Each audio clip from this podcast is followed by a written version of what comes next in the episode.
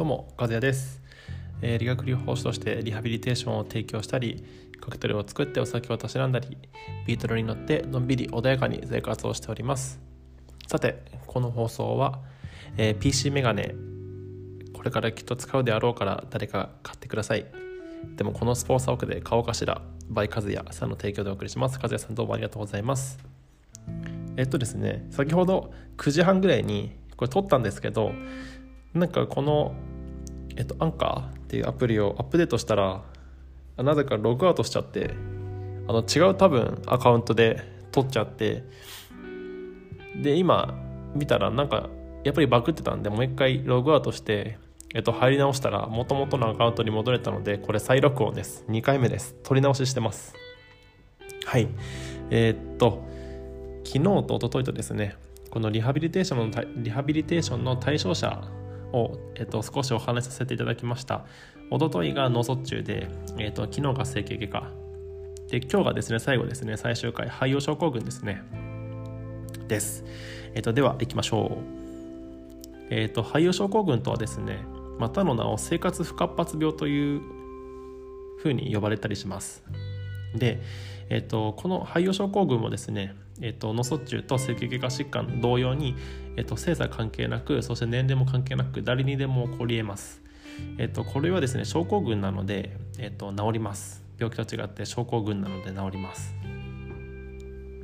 えっ、とですねまあえーと、定義をまず明らかにするとですね肺葉症候群とは、えーと、病気や怪我の治療のため長期間にわたって安静状態を継続することによって身体能力の大幅な低下や精神状態に悪影響をもたらす症状のことを言います。ちょっと堅苦しいですね、えーと、噛み砕いて言うとえっとまあ、病気とかお怪我されたりして先生から、まあ、ちょっと横になってなさいって言われてでその横になってる期間が長すぎると、えっと、筋肉や、えっと、関節の柔らかさがなくなってしまうという病気ですね。でずっと横になってなさいって言われてるので、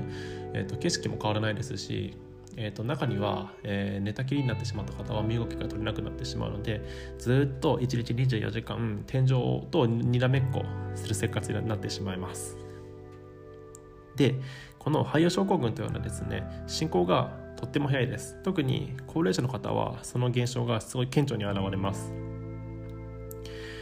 でこれはですね研究なんですけど論文の情報から言うと、えっと、1週間寝た状態が続くと約体の10%から15%の筋力が落ちます。恐ろしいですよね。特に、えっと、体の筋肉の大部分を占めてる足足から落ちます。なのでこれはですねえっと、女性にとっては嬉しいかもしれないですけどまずダイエットにつながります。ただ、えっと、このダイエットは病的な痩せ方をしてしまうのでえっ、ー、と簡単にリバウンドします。なのでこの痩せ方はあのすごい良くないです。筋肉量を落とすダイエットっていうのはあまりおすすめしません。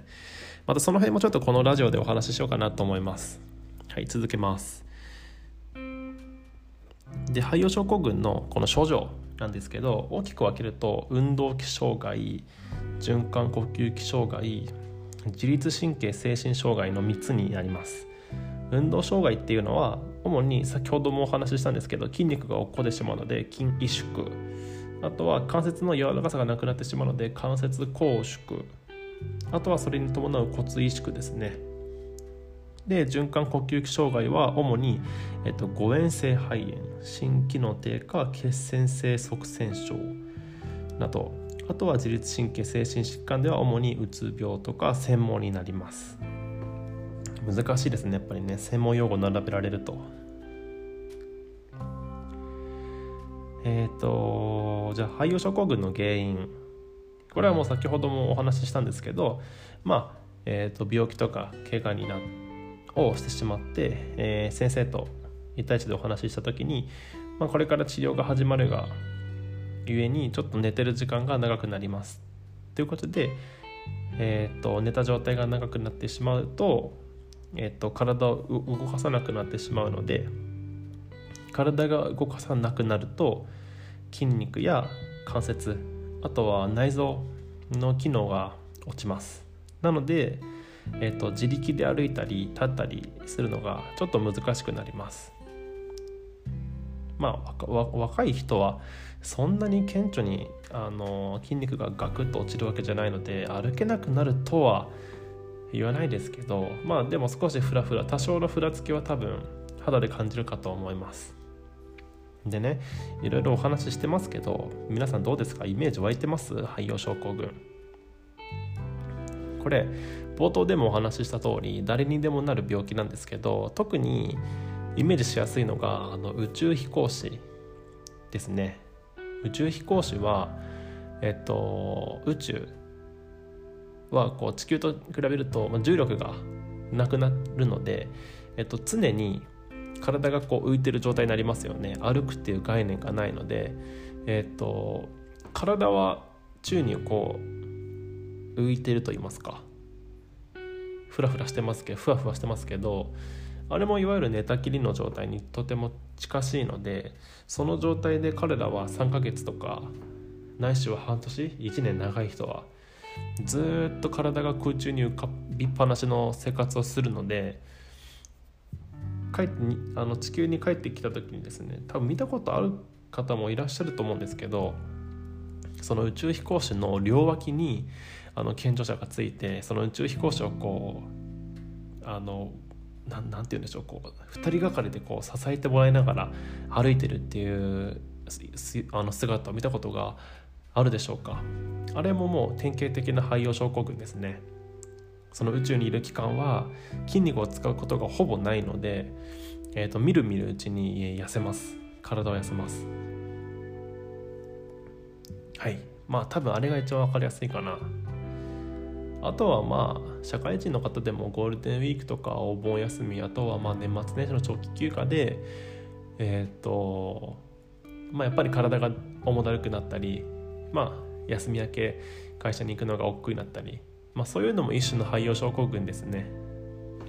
なのでこれはですね本当誰にでも起こりえますし起こる確率がべらぼうに高いのでえっと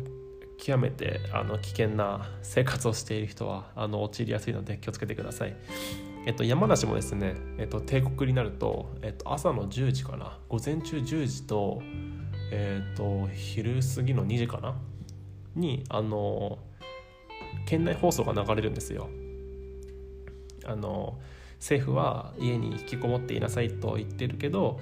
家に引きこもってばかりいるとしんどいので外に出て健康促進のためにジョギングや、えー、公園に行ってお子さんたちと遊びましょうっていうアナウンスが流れるんですけどあとてもいいことだなと思います特にこの運動を続けることがすごい大事になります肺葉症候群を予防する上では、えっと、動く機会を作ることであったり、まあ、その上にリハビリを